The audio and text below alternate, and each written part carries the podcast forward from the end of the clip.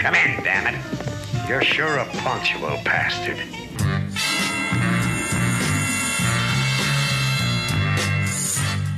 Welcome to the podcast at Orgy Castle. Sit back, darling, and enjoy with your hosts Derrick and Paula.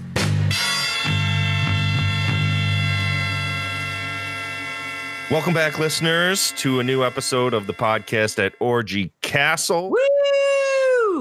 Paula, you've been gone for a little bit. How are you doing tonight? I am so good. I had the best girly road trip that anybody ever had.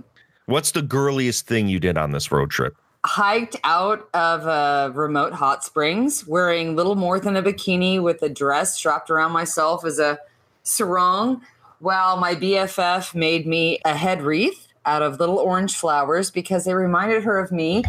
And then we got to the head of the trail and there was a dog and we kidnapped the dog and took it while we were wearing our bikinis and our wreaths and took the dog to the nearest town, which was Espanola, which was about 30 miles outside of Taos, and had the dog scanned and realized that we need to take the dog exactly back from where we came from because we were white chicks who didn't realize that that dog belonged as a concierge at the hot springs where we had just hiked out of. So, would Yeah. you would you blame this behavior on legal edibles? Only halfway? because, yes, I was high on edibles the entire time I was in Colorado and New Mexico. But th- this really had to do with the fact that Jesse and I are two chicks from Oklahoma City who saw a dog out in the middle of nowhere, despite it wearing a collar. Hmm And just took for granted that and it just was took for missing. Yeah. granted out in the middle of the New Mexico desert that this dog was lost. It was not. it's right where it needed to be. it was right where it needed to be. And so that was probably, like I said, the most white girl thing that we did. But it was an amazing trip. That's a that's a beautiful. The Four Corners area of the United States of America is a beautiful, beautiful place, and we had a great time. And the worst thing that we did was kidnap a dog. Well, you didn't technically We kidnap took a dog. the dog back. We really Yes. did. And we never really learned the dog's real name. We were calling him Randy because we found him in a place called Miranda Canyon. Did did Randy like cheeseburgers? There was no cheeseburger picnic. He was very he was very lean and lovely and was very confused as to where we were taking him. And then we took him back home and everything turned out fine. So But I'm sure he was just happy either way. Uh, he seemed pretty content. He did. Good. And you know, like I said, I got to run around like a fucking banshee in a bikini and kidnap a dog. So it was all good. Well, this oddly sounds familiar. This kind of sounds like our movie that we watched tonight. Paul. Oh my god, this is so good. so this is the first movie in a long time. We've we've broken a rule that we had for at least a couple months now where we stopped taking listener suggestions. Yes, yes. Vaughn. Thanks to Vaughn, who is a huge supporter of this podcast, loves this podcast to death, but totally fucking trolled us. Yeah, LA Zombie. I don't even want to talk about it. So one of our listeners, Tom, Hey, he Tom. recommended that we do Alucarda, Mm-hmm. which when the, when I think about this podcast, that wasn't a movie that necessarily like popped into my mind. Which is first. weird considering how much I love lesbian vampire films. Right. But do you really consider this to be straight up a lesbian vampire film? Nope. No, this is uh, for me. This is far more of a satanic panic kind of movie. Oh my no, this is a lesbian menstrual panic kind of movie. Th- this was yeah, this definitely had like all the hallmarks of women are terrifying, especially when they bleed. We should dominate them. this is true, especially old white priests that come in and have to tell everybody after they know exactly what's going on, have to tell them what's really going on. Old white priests with not good boobs. Oh, folks, Alucarda, thanks to our listener Tom, is the movie of the night made in Mm. 1977 by Juan Lopez Moctezuma. Yep.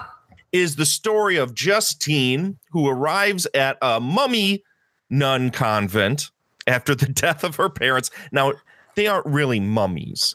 No, they're not. But if you spun them, You could get them naked in like five seconds. Five seconds. It's the weirdest looking nunnery that I've ever seen. I mean, I never have seen any habits that looked like wrapped num- mummies. Uh, and you're from Wisconsin and you know Catholic nuns. So I I was raised and brought up a Catholic, so Mm, unfortunately, Pobrecito. yeah. She goes to this convent. They bring her in, and she meets this mysterious woman named Alucarda. Which is Which- a uh, God with an anagram? Is that the word I'm looking for for Dracula? It's it's Dracula backwards with an A on the end. There you go. Obviously, you know, right off the bat, there's going to be some vampirism nonsense that's going to pop up. But anyways, Alucarda immediately takes a shine to Justine. Well, as she would, yes. takes her to her favorite spot, this remote crypt, where she professes her love within five minutes of knowing her, Mm-hmm. opens one of the graves, and breathes in corpse breath. Oh, so much corpse breath. Yeah, like you haven't brushed your teeth or flossed for at least three weeks. At least three, or just me in the morning when I wake up. The corpse breath turns both of them into possessed vampires. And the rest of the movie is uh, a bunch of craziness where all the mummy nuns go nuts because Alucarda can ignite people with her witch eyes, naked, bloody women all about, and then Mm, mhm. priests come and try to tell the nuns what to do, and they obviously have no clue what to do. So, Well, yeah, that's that's pretty much it. Paula, Alucarda, Yes. have you seen this movie before? I saw it, I think last year before the 31 day movie challenge, that this was one of the movies that I kind of warmed up with because I spent the entire month of September watching Gialli and Mexican and Brazilian horror films. So I saw this before, but I've not, it, it was, you know, kind of one of those movies that was in the rotation that I didn't really pay attention to. Well, I think it's one of those movies that could slip between the cracks and seem samey when watching things of this era from this region. Yeah, yeah, because I love um I love lesbian vampire films. I do. And so I was watching a lot of Rollin. And I, I honestly think that this one slipped through the cracks when I was when I was kind of going on my my lesbian uh, vampire bender. And so this one didn't quite seem like Satanico Pandemonium. It has hints of it, just It, little it, hints. it, it definitely does. Uh, Like I said, I just think I was too not paying attention to it when I when I watched it the first time. Why do you feel that? Do you think in rewatching it now that maybe this is a little loose and kind of more atmospheric than it is kind of like a straightforward plot driven movie? Oh, most definitely. Most definitely. Which is why I'm surprised it didn't catch my attention the first time because that's what I'm into. But this had so much going on in it. It didn't have, you know, the arc of the hero and all that kind of stuff. But this movie exhibited so much fear towards women Mm-hmm. that it was it was just mind boggling. I think that was more the point of this than any kind of straightforward narrative. Yeah. Because after a while, the plot kind of just falls away and you don't really have to pay attention to it too much. No, you don't. You definitely do not. And and what really comes out is the the filmmakers and the culture from whence the filmmaker came's fear of women. I that that that's that's kind of what I got from this film. And, and and I see that in a lot of the other movies that we watch. But this was so incredibly obvious. I mean, I don't think I've seen this much of a display of menstrual blood since oh, what was the name of that movie? Lolita Vibrator Torture. this is far more palatable than Lolita Vibrator. Uh, it was it, it was definitely different, but there was so much. The expression of fear of women in this was strong. So when you say this, give me Mhm. a few examples. Give the listeners a few examples as to why you feel Alucarda is such a huge statement against or, or for the fear of women. Well, the representation of Alucarda as being such a driven character, her obsession with Justine was it, it, it did it didn't end. And it was shown as being a negative as opposed to a, a, a positive thing. it was almost like a single white female kind of obsession and terror with the, the with this woman. I, I it, just seemed like a very much a fear of lesbianism and feminism to me. Like, like I said, they showed Alucarda, the female Dracula, as being such a menace. Almost right off the bat, like Oh, when oh, yeah, oh, Justine, shows up and Alucarda is all over her immediately. I mean, there's no breath in trying to get to know each other. And I think some of that may be just, you know, to move the plot along because they weren't super concerned with, you know, the whole buildup of a love angle with the two of them. They just want to throw you in the midst, just realize that there's some supernatural um, force at play here Yeah. drawing these two together. Oh yeah, most definitely. It's just a fear of of women's relationships with other women. Alucarda never had a fucking chance. She was seen as fucking insane from the very beginning until she was gone at the very end. And just being so driven by her passion for women, especially Justine, which is funny that they use the name Justine because that was the uh, Marquis de Sade's favorite heroine hmm who was not the one who lost her entire femininity and humanity and became a superhuman like Juliet, Ju- Justine's sister, but the very weak and abused symbol that he used in his literature that that that was justified by uh, Justine. Which is kind of a parallel to this Justine as well. Oh yeah, most definitely. She's seen as being um she's seen as being a victim. Absolutely. I mean, she is what's supposed to be the avatar of the the viewer off the bat. She's the lead character. We follow her into this situation, but then once they, you know, confess their love for each other and they breathe in the corpse breath, both of them become menaces towards the church and everyone around them. yeah, as is any woman who doesn't bow to the patriarchy, I guess. One of my favorite scenes Oh in yeah? this movie Tell me. had to be once you know the two of them are found by the nunnery and they're kind of set before the council and you know they're trying to determine what is so wrong with the two of them because obviously something is is made them sick something is oh, bothering oh, yeah. them That they would want to go down on each other as opposed to going down on a man.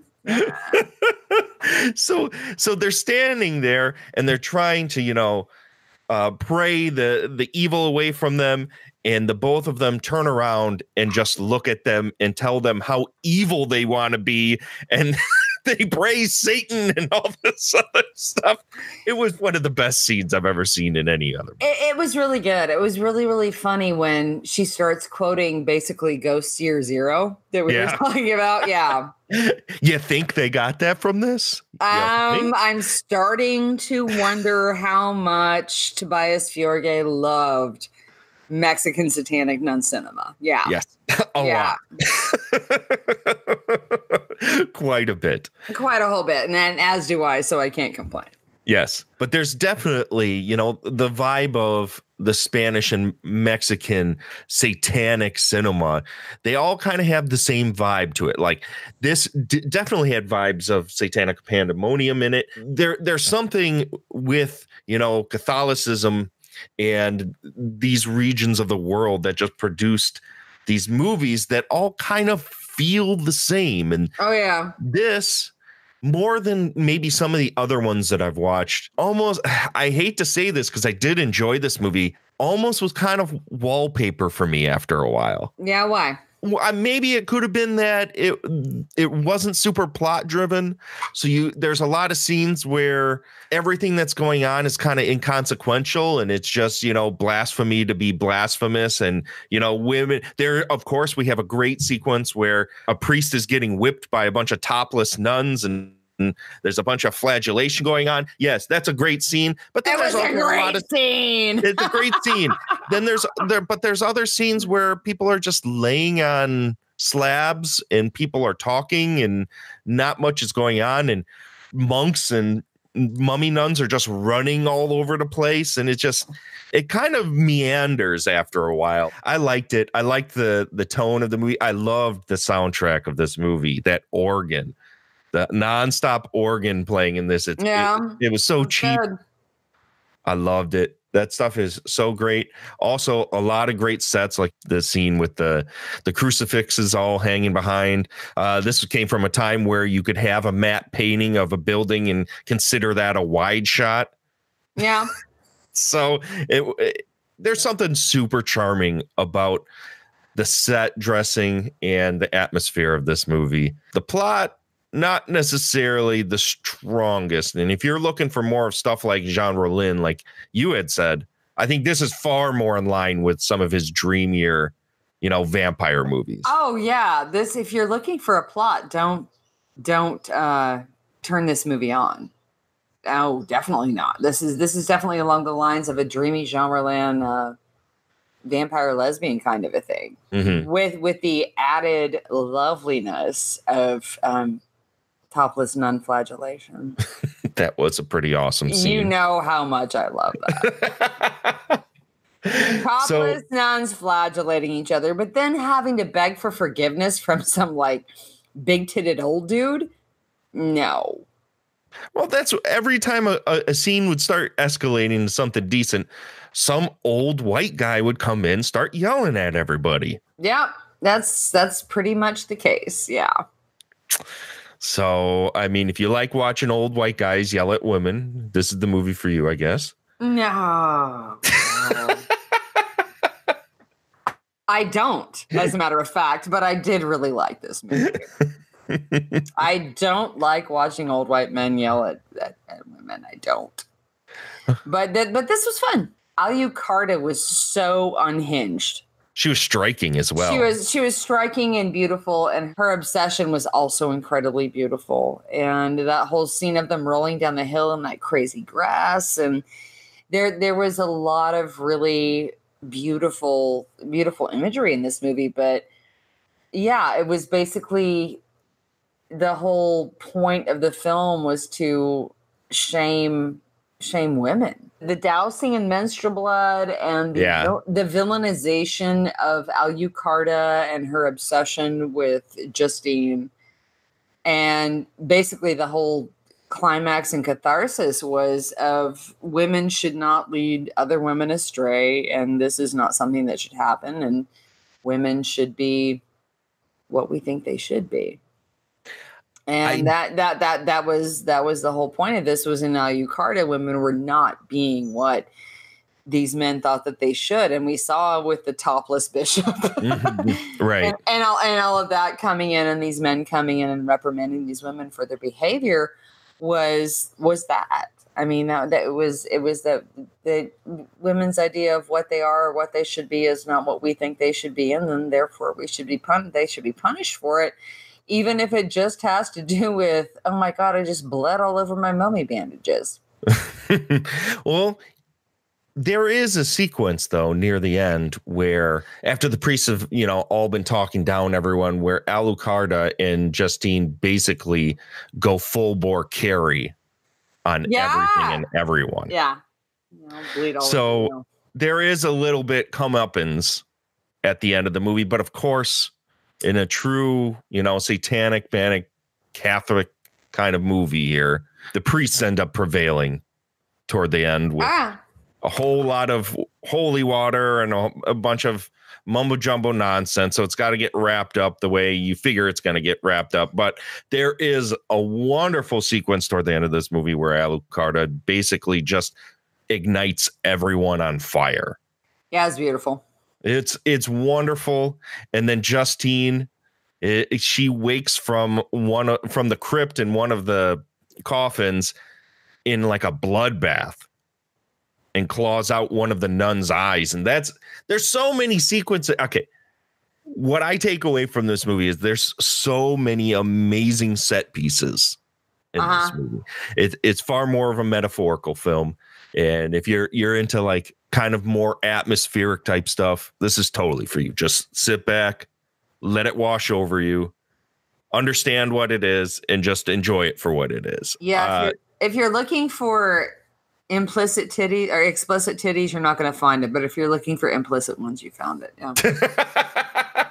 well, that's not to say there aren't any boobies. There, no, there there are, and it's like all of there aren't any titties, and then all of a sudden uh, the you know nun orgy scene explodes, and there's like all kinds of boobs, and it's it's lovely. But this isn't a sexy movie, No, this is not a smut movie. This is No. far more of a horror film than it is a smut movie. and it's it's it's a it's a female horror film, which is one of those things that's difficult to describe to most dudes, but and not necessarily you included, but um, that is difficult to describe to men that this is this is my horror.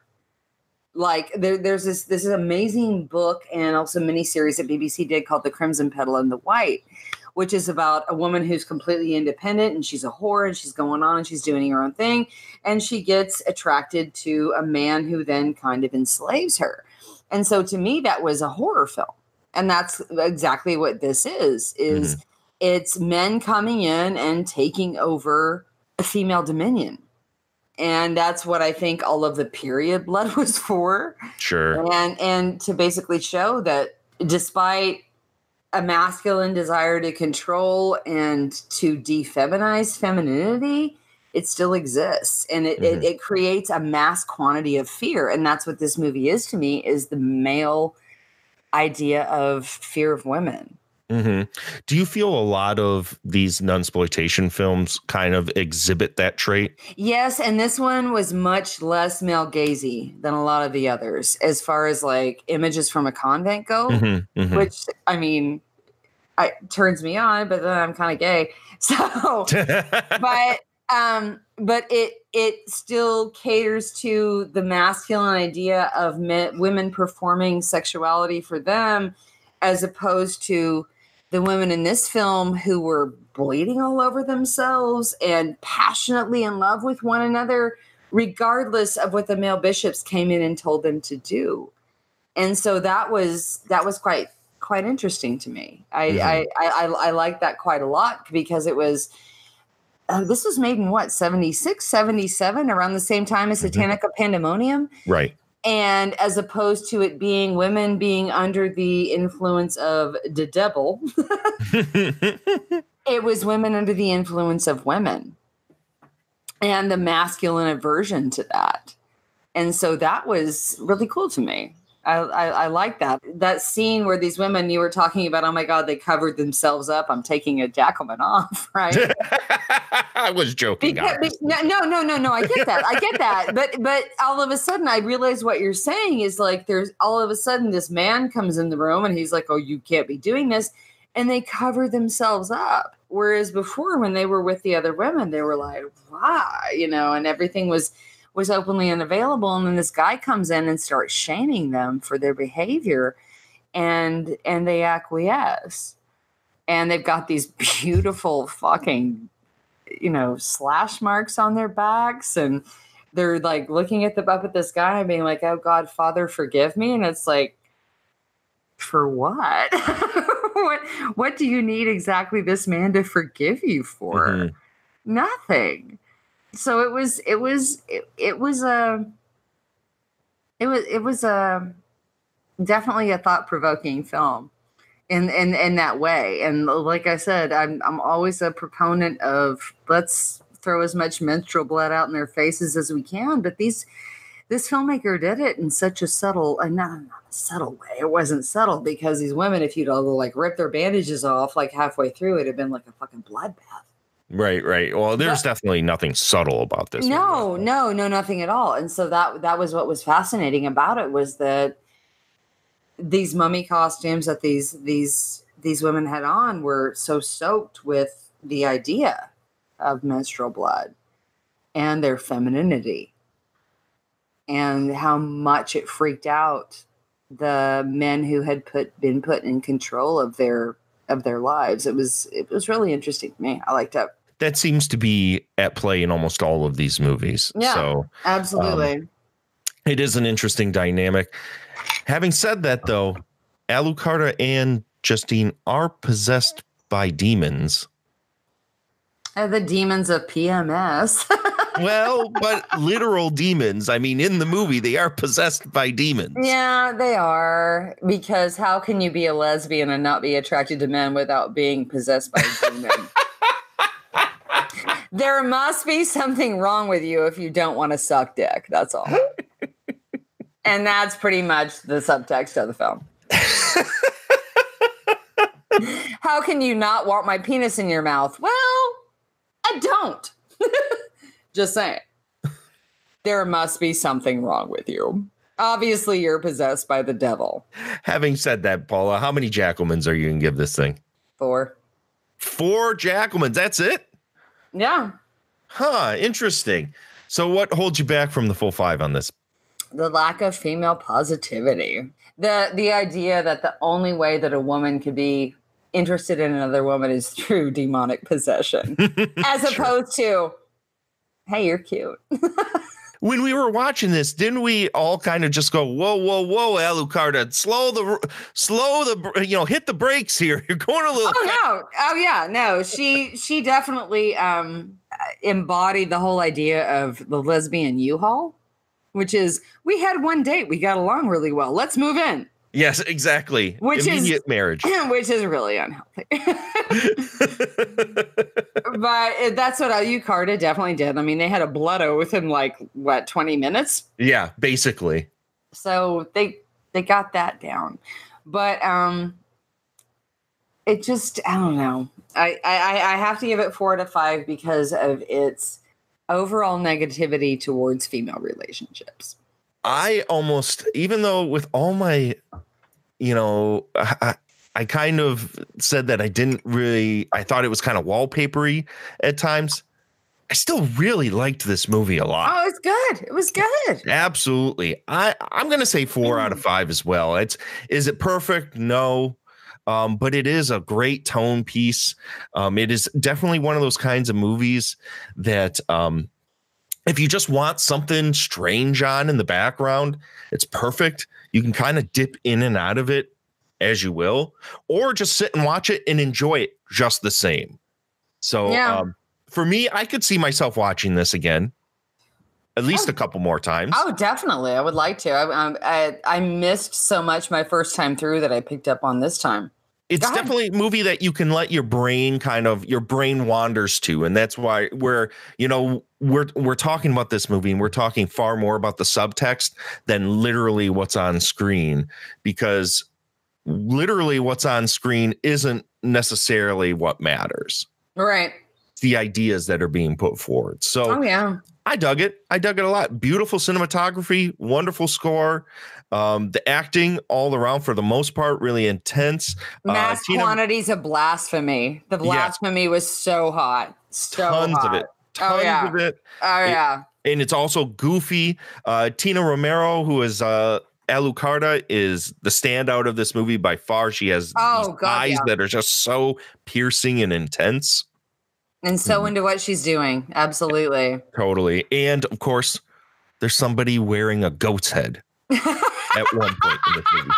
So you know you gotta watch this fucking That- gimmick. that orgy was much more interesting than any orgy castle orgy we've seen. Yes. Yes. And that's probably because there were lots of crucifixions too. Well, it could also be that this movie was actually shot artistically. As opposed to Orgy That- Castle, where it's the whole idea of let's just set up a fucking camera in this room and you people just go do stuff in front of it. Yeah, then there's that. so Alucard is far more of an art film and has far more Mm. sensibilities of an art film than So so like so who is that guy that we were watching about on Erotica before? Bere- Um, Berezin- Berezanov? Is that his name? Mhm. Yes. Okay, well, we need to find some of his films because they look like a whole lot of fun. Yeah, it looked similar to this as well. So um let's go ahead before we get too far into that chat, let's go ahead and take a break. And Miss Angelique Bone promised me tonight, promised me no Bigfoot dick. No Does- Bigfoot dick on this episode of Book Club at Orgy Castle. Does that make you sad? I know you like sweaty Bigfoot dick. Oh my god. Ah! Let's take a break.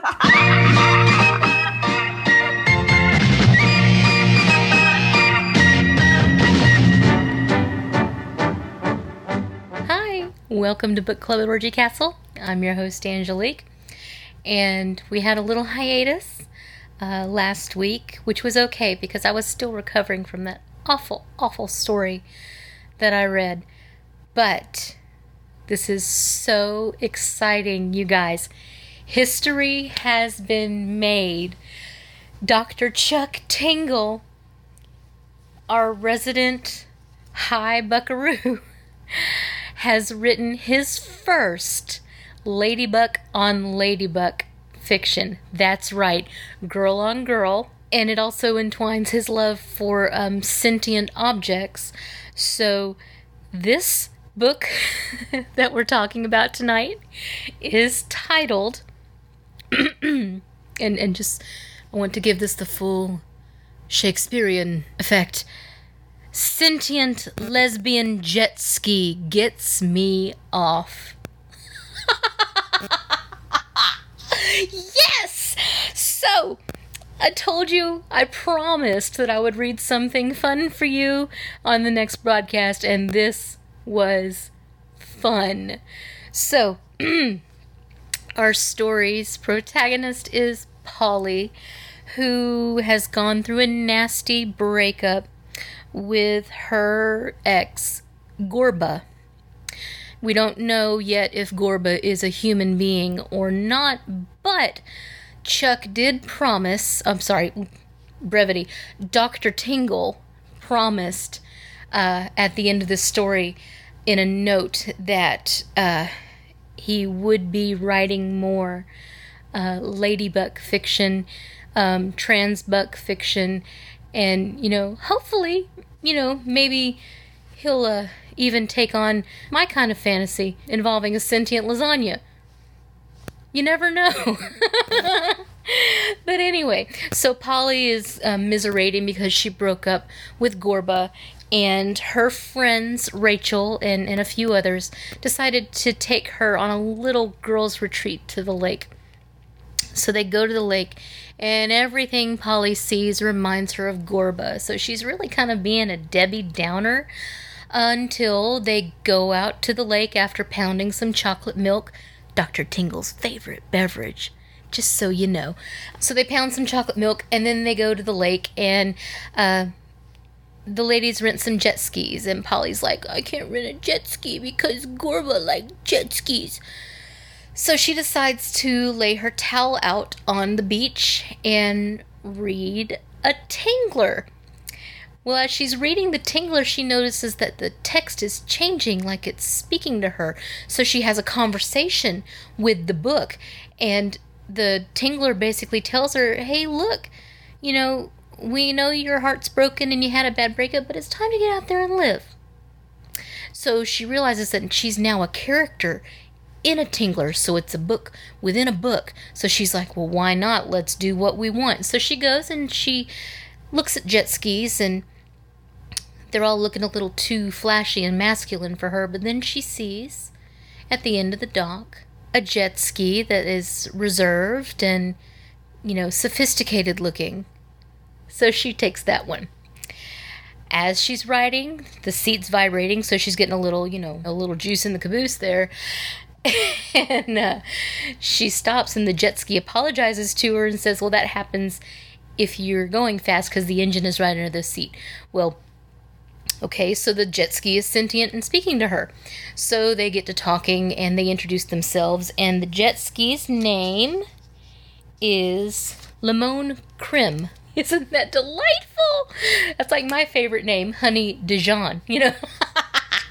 anyway, so they go to the beach, and um, the jet ski now has a, a face and arms and hands, and they keep talking, and the attraction grows and then she hooks up with a jet ski on the beach. Um, the jet ski goes down on her. She has the best orgasm in her life. She wants to return the favor, but the jet ski's vagina is underneath. So they go out in the water, and uh, she gives Limon, the jet ski, the best orgasm of her life. And then they decide they need to catch up with their friends. But then Limon is like, Well, your rental time is almost up unless and she asks her to be her girlfriend. Isn't that sweet? Oh, so yeah, this was awesome. I really am excited to see this new generation of tinglers that are going to come out. I also got to looking through his uh, list of titles, many of which I haven't read. So we'll be sprinkling in a lot of Chuck Tingle uh, in the near future. Any rate, please, if you've never read any Chuck Tingle, just go to Amazon and put him in the search and just pick one at random. Doesn't matter which. You're in for a treat. no matter what kind of trot you tread. well, this has been Book Club at Orgy Castle. Again, I'm Angelique. Until next time, bye!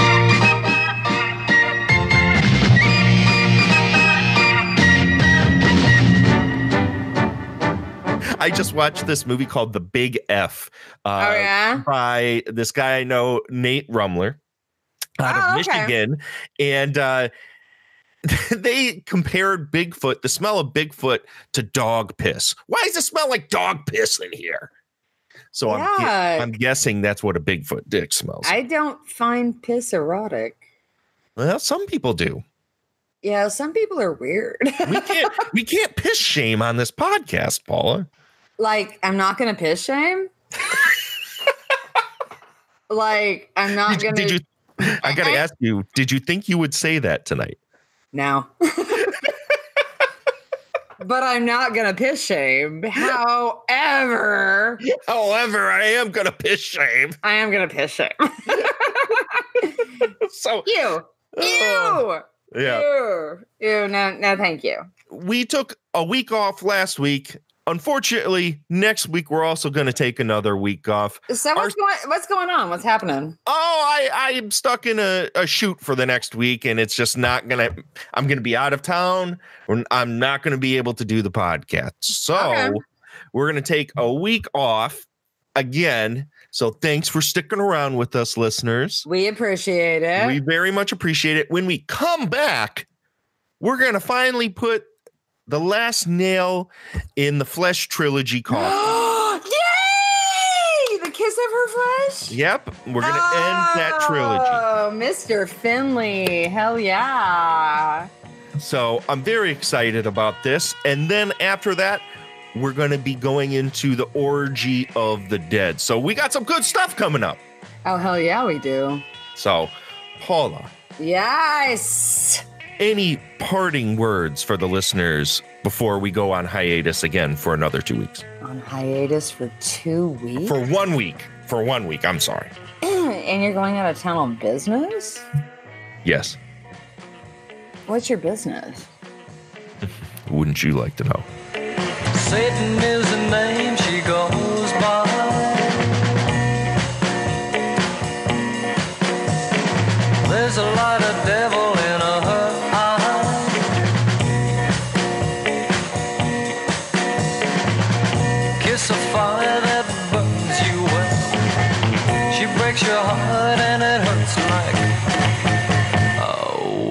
can't tell.